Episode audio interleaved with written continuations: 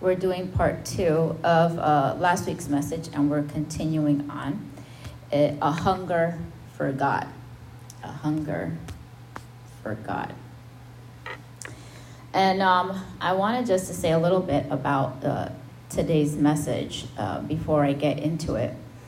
You know, um, it, it, came about because I was thinking a lot about uh, us entering the second half of our year. And um, a lot has already happened. And I'm praying that for all of us, uh, that we continue to walk in the victory of Christ and that uh, each and every single one of us grows in our relationship with God.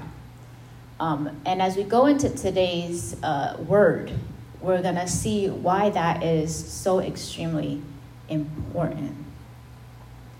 You know, it came to my attention uh, just, you know, we, we all do, right? We see the news, we watch the news, uh, our personal lives, our personal struggles, uh, things that are going around, even on our own blocks where we live uh, things that we hear and things that we see can sometimes could try it could try to kind of freak us out but this morning uh, i believe that god has given us the solution. Amen. I realize that in our society there is a type of pandemic. And it is not the disease type it is not the covid type of pandemic. It is called lawlessness. There seems to be this uh, way of thinking or spirit of being that are having people think that they could do whatever they want, whenever they want, without consequences of any sorts. Like it doesn't really matter that the rules and the regulations of the world and our life just don't apply to them. That somehow they are exempt from following those rules. And we also have to understand that there are also spiritual laws, things that uh, we don't see, things that we can only learn from scriptures that people also because of the lack of uh, knowledge, ignorance, whatever have you, uh, and they also don't want to follow those. They think that, like I said, just want to do what they want. So, Matthew 24, verse 12, is what spurred on uh, this message. It says, And because lawlessness will abound, the love of many will grow cold. Other versions, uh, it said this version, uh, New King James Version, says growing cold. Uh, there are other versions that uh, call this waxing cold. And it basically it gives us the impression that the love that many of us once had, and the love they're, they're talking about is the love of God, uh, that was once alive, is now not even there. It's not present. It's gone cold. And the solution, I strongly believe, and that's what the Lord has led on my heart, is to keep our love on fire for God. That is to develop and maintain our hunger and thirst for God and the things of God there's so many things that are always pulling and vying and fighting for our attention in this world our kids aging parents bills you know government so many things a pile can go on and on and on and it can weigh pretty heavy on a person um, but i'm praying that as we go through today and as we go through the word that we would all be uplifted, encouraged, and challenged. The thing, the truth is that if we don't nurture this relationship that we have with God, uh, the cares of the world will outweigh us. So, in order to be able to press on, to continue, uh, it is to feed that hunger and that thirst for God in our soul so that it would outweigh everything else. Amen. So we don't, uh, so we will basically avoid or, or not fall into the trap. Let me say it that way. I think that's better said. We won't fall into the trap of allowing our love to wax cold. Because we would be feeding that thirst and that hunger that our soul has. You see, the thing is, and I, I that's why we, we did this in two parts. Last week I talked about this. Our, uh, every single person has a hunger and a thirst, and sometimes what happens is we substitute it for other things, thinking uh, for the temporary fill, thinking that uh, we're okay. And the truth is, we're not okay. Things are not okay, uh, and we need God. So let's fill our hunger and our thirst for God this morning. Hallelujah. And I want us to understand that this process of hungering and thirsting for God is an everyday process, it's a continuous process, it's not a one day thing. It's something that we do on a consistent basis, okay? And it's a slow process you know, our Christian life, our Christian belief is not something that is a one time event. This is a life. This is a life. This is a way of living. And it's way deeper and way higher than anything any of us can find on this earth. Amen. And it will help us uh, not only in the life after. You know, a lot of us think about the life after but God is also concerned with our life here on earth as well. You know, uh, we always, you know, use the temporary fixes and we try to uh, allow God, you know, uh, kind of like put him on the side. You know, sometimes we can have God on the sidelines and we'll tap into him only when we need him. But God wants to be there every single step of the way. So let's get into this this morning.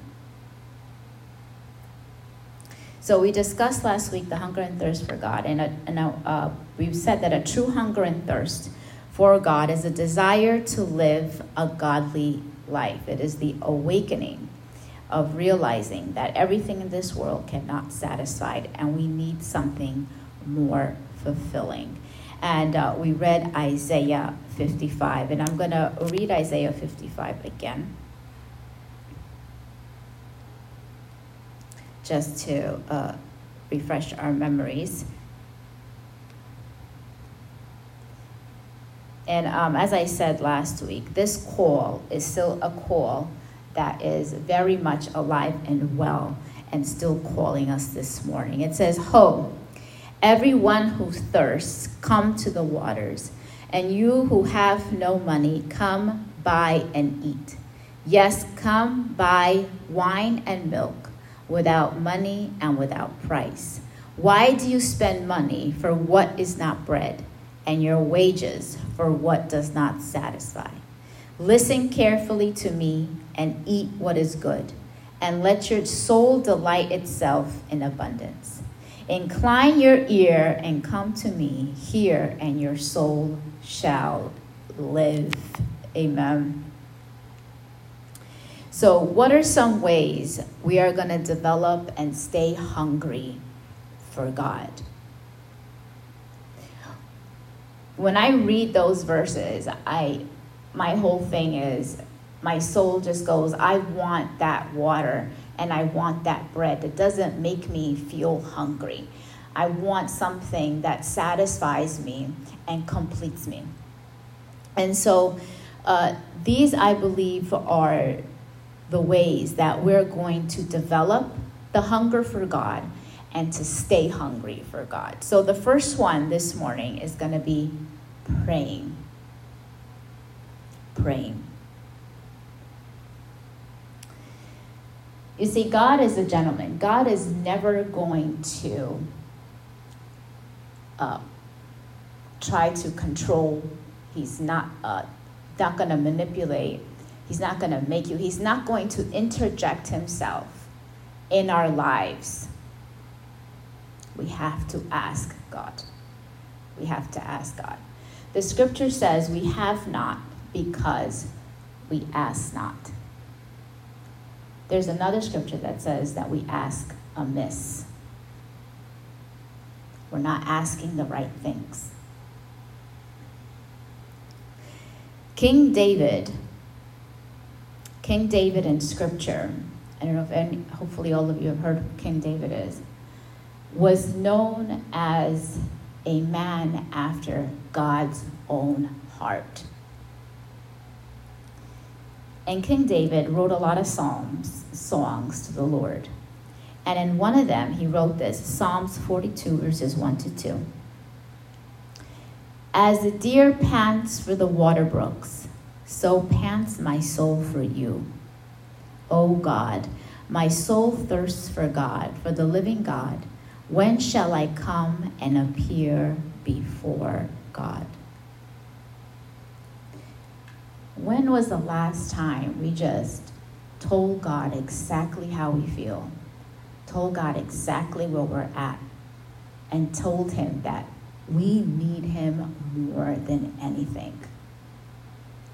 That our soul just thirsts so much, our life just hungers so much for God that we need Him. We want Him to be a part of our lives. And everyone has a different a relationship and a different uh, level of where they're at with God. But regardless of where we are at, complacency can set in. And complacency can have us just believe that uh, everything is okay. I believe in God, and that's it. I, I try, I pray every once in a while. You know, I go to church every once in a while, or even if you go to church every single day, uh, or I mean, every single Sunday or every single event, you could still fall into complacency. Because uh, complacency is something where we just kind of are okay with where things are at. But the thing is that with God, things always go deeper and deeper. There's always more to know with God. And then the more we know with uh, the more we know uh, about God and the more we come closer to God, the more we realize that we need Him. Amen. So it's important to invite Him every single day into our lives. When we pray, we, uh, and then this is the other thing with prayer that we have to understand, right? So we're praying to God, we're asking Him, we are inviting Him into our life. And then the other part of prayer that sometimes we can, uh, maybe we haven't talked about enough, is that we have to listen to what God is now going to say. Right? Because we can pray, we can ask God for XYZ, we could ask God, we want you in our life, you know, but then we don't listen. That is also part of prayer. It's a two way line, right? If we are asking and telling Him, and then we're not listening to what He's saying back, there was no point to the prayer right? It's like when even in our, in our relationships with our friends, our family, our coworkers, right? If we're talking to them and uh, we're asking them to do something or you know giving them advice perhaps and then they're not listening or they're not respecting you as you're talking and speaking to them you would probably tell yourself what's the point of this relationship right God is also the same. We have to, it, it's a two way street. He's listening, and then in return, we are also listening to what He's saying. And the thing is, when God speaks, it's a powerful, powerful thing. It might be the simplest of words, But if we listen to what God is saying and do what God is saying, we will see the most powerful results you can ever have in life. You know, every single day that I'm at work or whatever I'm doing and I feel like I'm struggling, whatever the struggle could possibly be. And that, and we can pray any single time, anywhere. And I could just ask God loudly, God, I don't know, you know, uh, I'm like even now, you know, yesterday I was just completely exhausted, and uh, I'm just asking God to help me. That's all. I said, God, just help me. And I could just, I just have this sense of it's going to be okay. You're going to make it through your day. And sometimes that's all we need to keep going. Amen. We just need somebody to tell us it's okay. It's going to be okay at the end of the road. Just keep going. And it's, you know, so that's the power in prayer is talking like we did this morning to a divine nature, something that is above us, something that is over us that He's communing with us. I think that is the most powerful thing. And He's speaking to us uh, words of life. So that's the next thing we're going to get into. God's word is the word of life. So the second thing that's going to help us to develop our hunger for God after we've asked Him, we're listening. Our second one is studying the Word of God. Studying the Word of God. And you know, we could, and I'm not talking about just reading it, okay? This is not just reading it like it's a textbook or reading it like it's a novel or a story, even though the stories are quite, you know, if you read it with life, they're quite entertaining, they can be quite uh, funny sometimes. God has a sense of humor. I see sense of humor in the scriptures sometimes. Um, I love the way my husband reads the Bible. It, it's just just full of life. You could read it that way, plain like that, and that's okay. There's a time and place for that. But the type of when I say studying the Word of God, I don't mean just reading over it and glazing it. I'm talking about sitting with it and allowing it to change and transform you. That means that as you're reading the scripture, there's perhaps a word or a, a thought that God evokes because of what you're reading. And you stop and you think about it and you ask God questions about it and you go, God, what does that mean? What are you trying to tell me? Why is this catching my attention? I like what you're saying in this scripture. Tell me more. God is going to explain more to you about what that means. This is the kind of thing I'm saying by studying the Word of God. You know, we um, and then well, because we're doing that, it's called feeding. That's what I call it. I call it feeding time. I call it uh, having breakfast with God. I call it having tea time with God. You can call it whatever you want for yourself, but that's one of the most important things that we can do to develop the hunger and thirst for God if you haven't caught it already, the way that we develop a hunger and thirst for God is to go after God. That's how we develop it. Uh, write it down. You know, that's, that's a that's a big practice that I do is writing writing the scripture down that's speaking to me. I just write it over, or you could put it however you know techie people you like doing things on your phone. That's cool type it into your phone write it down. Have a separate space for your notes, what God is speaking to you through that scripture. Sit on it, meditate on it. Uh, if you're a, a, a psalmist, you know, there's psalmists out there, write a song about it. You know, a lot of worship songs comes from this because the the worship leader, the psalmist, the song, the person who's writing the song has sat with God and spent time with God you know. So a lot of things can come from uh, your times with the Lord, just studying the Word that way.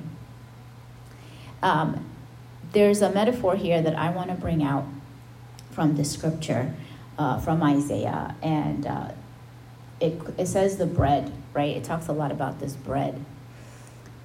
And um, the bread that they're referring to, just to be clear, is Jesus. Jesus is the bread of life. Scripture talks about Jesus as the bread of life. And the reason that the scripture talks about Jesus as the bread of life is because bread signifies substance. Okay? And that when it so when it says bread of life, it means that he is the substance of life. Whatever situation that you might find yourselves in this morning, whatever's happened this week, whatever's happened the past six months, the substance of life is what's going to help us through the next six months. Hallelujah. When the Israelites were hungry in the desert and complaining, you know, when they came out of Exodus, the Israelites came out and they were in the desert. Desert. Desert is a, a time and place where everything is dry. Everything is dry. There's nothing to hang on to. There's no source of water. There's no, you don't see any animal to get food from. You don't see any rivers anywhere. It's just dry. Okay? And in the middle of that, the Israelites complaining that they're hungry, physically hungry. And what God does is that He performs the miracle, and bread falls from heaven. And this miracle was, is very significant and is very on purpose by God. John 6 32 33 says this. Then Jesus said to them, Most assuredly I say to you, Moses did not give you the bread from heaven, but my Father gives you the true bread from heaven. For the bread of God is he who comes down from heaven and gives life to the world. He was re this is this was in the New Testament. So this is um, Jesus speaking to the to the disciples, to the people. And he's letting them know that it wasn't Moses that sustained them in the desert. It wasn't another man that fed them. It wasn't a man that kept them alive. It wasn't a man that kept them from dying in the desert. It was God. That manna from heaven represented Jesus.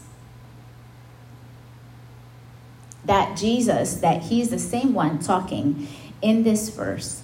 And he says, For the bread of God is he who comes down from heaven and gives life to the world. This morning, if we're lacking in any area, I want to tell you that God has life for you. Whatever is perplexing, whatever is bothering the mind, the body, the soul, God has life for you. Jesus has life for you. And my prayer is that you will be refreshed this morning in the name of Jesus. Even as you hear these words, that you would eat that manna from heaven that God is speaking to you this morning, that you would receive it in the name of Jesus. John 1 1 says, In the beginning was the Word, and the Word was with God, and the, and the Word was God. It continues. He was in the beginning with God. All things were made through him, and without him nothing was made that was made. In him was life, and the life was the light of men. And the light shines in the darkness, and the darkness did not comprehend it. They were talking about Jesus. In the beginning was the Word, and the Word was God, and the Word was God. That is Jesus. Where was Jesus in the beginning? He was with God forming the earth. And he went with God, and then he came on this earth and walked on this earth. John was referring to Jesus. Jesus is the Word. When we spend time with the Scripture, when we spend time with the Word, we're actually spending time with Jesus Himself, the one that gives life. When we feed our mind and our soul with this bread, we gain life in our soul and in our bodies. It's not just for the inner inner being. This is not Buddhist kind of religion where we just zen and we feel peace only on the inside and it doesn't do anything for anything else. Jesus is the bread of life. That means he's going to he's inside and out. A whole person physically, mentally, spiritually, on your inmost, every single part of us, God will touch and affects those parts.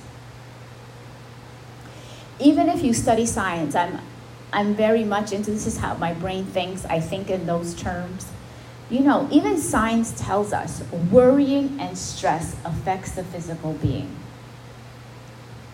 It affects our hormones. It will affect the, the aging process. It affects diseases, heart disease, diabetes. All these things can be connected to stress, and worry. Because we're overly focused on the wrong things sometimes. I'm not saying they're not important, they have their importance, but some, that's the problem. We have to hunger and thirst for God first Seek Him first so that He can order our life.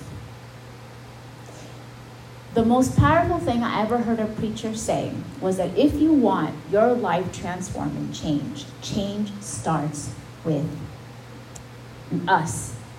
It starts with me. If I want to see change in my house, if I want to see change in my life, if I want to see anything move or happen, if I'm sick and tired of being sick and tired, I have to change me first. And this is where that is going to happen.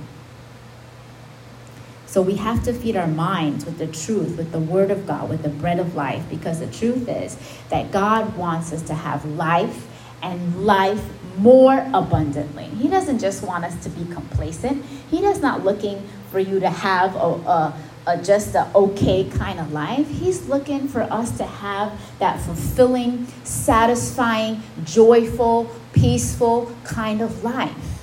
That's Jesus. The world will have you thinking all sorts of things. They even have their own perspective about who we are as Christians. They think they know it all. They don't know it all because they don't know Jesus in order to know anything from anything, we have to know who God is. And the only way we're going to get to know who God is is through this word. People say, oh, this word is boring. This word is, oh, why, you know, why are you going teaching us what? Because it is life. If we want to have any type of life that is any good at all, we're gonna need Jesus. We're gonna need him. And to know Jesus is to know the word. When we know this word, when we're steep in this river of God's love, understanding how deep God's love, how wide God's love is for you, if that's something that you're struggling with, you need to go to those scriptures ask God, God, I need to know the love that you have for me. I'm feeling lonely. I'm feeling alone. I feel like this problem is, I have it only on my back. We need to go to the Lord. He will refresh our souls. He will have a word right there in season for us to feed on. The word says that He will lead us to green pastures it doesn't say, I'm going to lead you to the desert.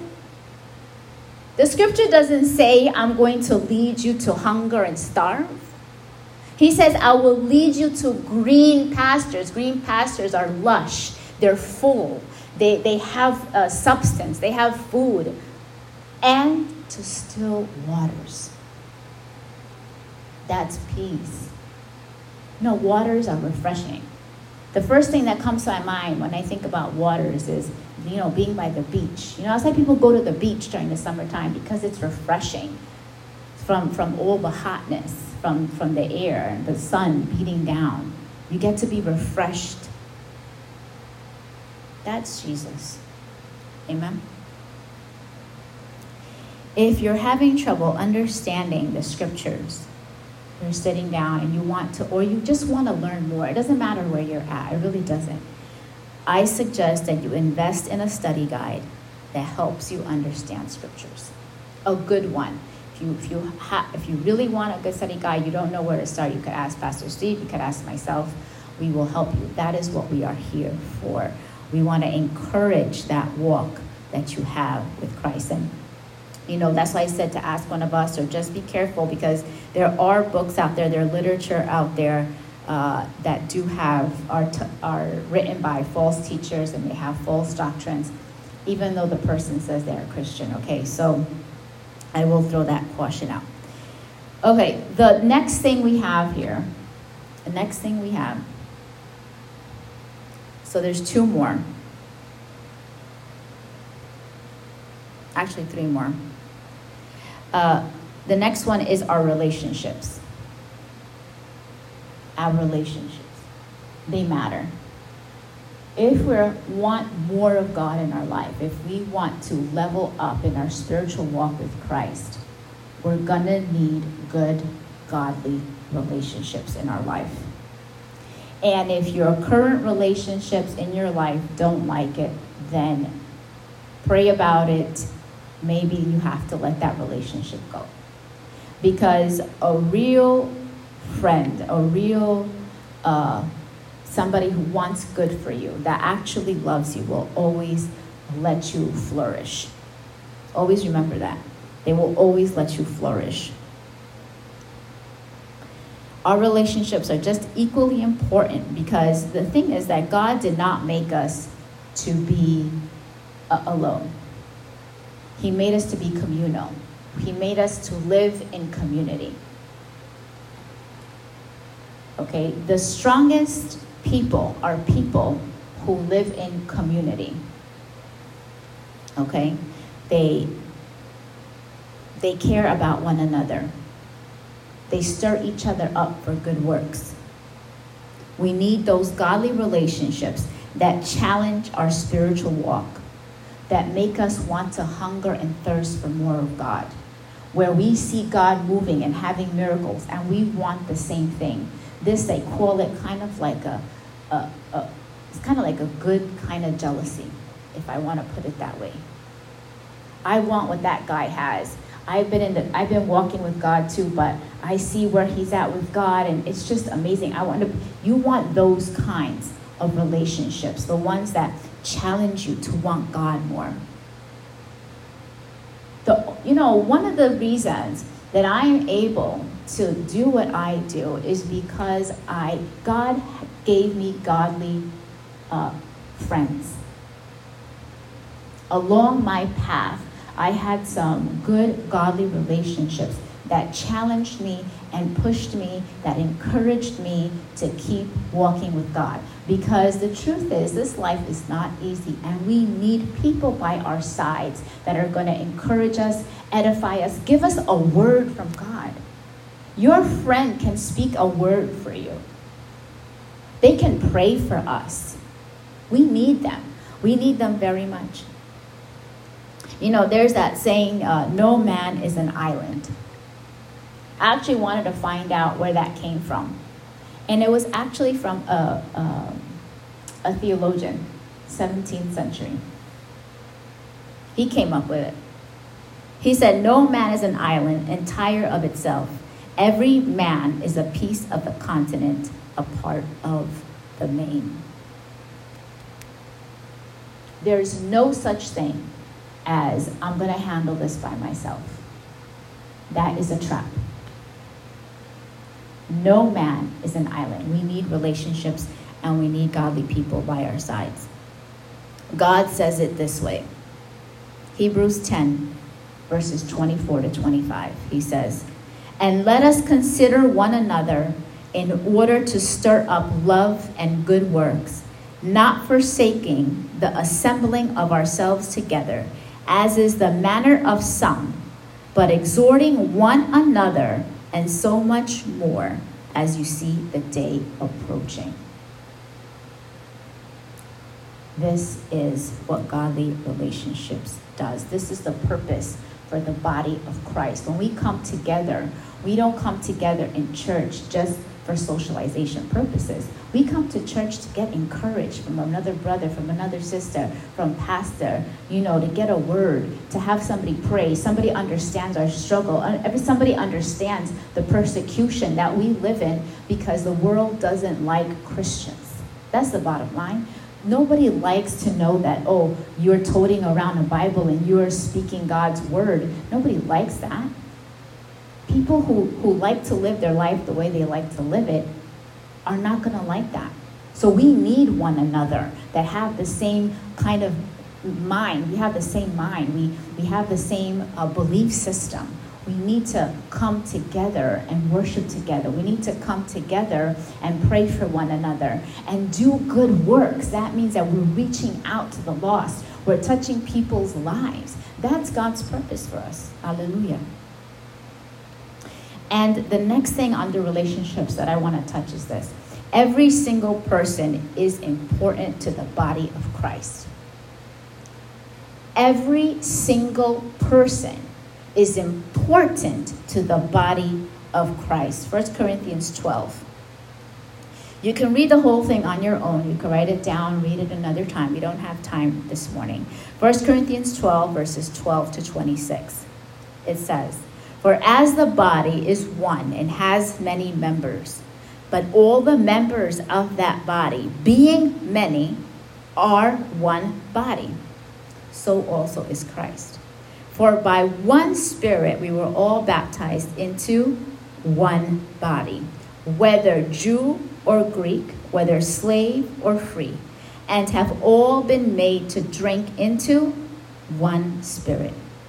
For in fact, the body is not one member, that means it's not just one person.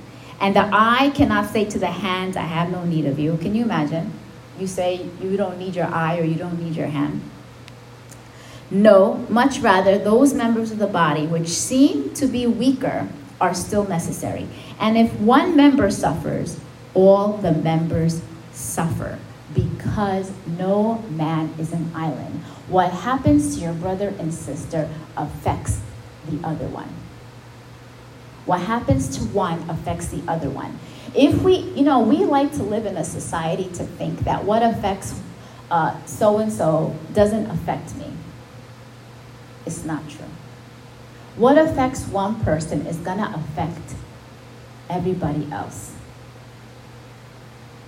This is what, you know, Paul was writing to the church, trying to explain to them that there, you know, there was back then a lot of different economic statuses, there was uh, different types of cultures, and people were, you know, separating, oh, this, that, you know, they were having these issues. And Paul is saying, no, every single person is important. Even if you think that person is weak, that person is still important. You know, your little pinky toe, you know, nobody thinks about the pinky toe on your foot. But if you break that pinky toe, if you hurt that pinky toe, you're going to be walking with a limp. Which means that every single part of our body, that means every single part of the body of Christ is important. Amen. The last one, because I only have four minutes or less than that. The last one, it's very important. We'll just do four. It's, uh, I really did t- already touch the fifth one last week, so it's okay. The last one. Expose ourselves to the move of the Holy Spirit we must expose ourselves to the move of the Holy Spirit.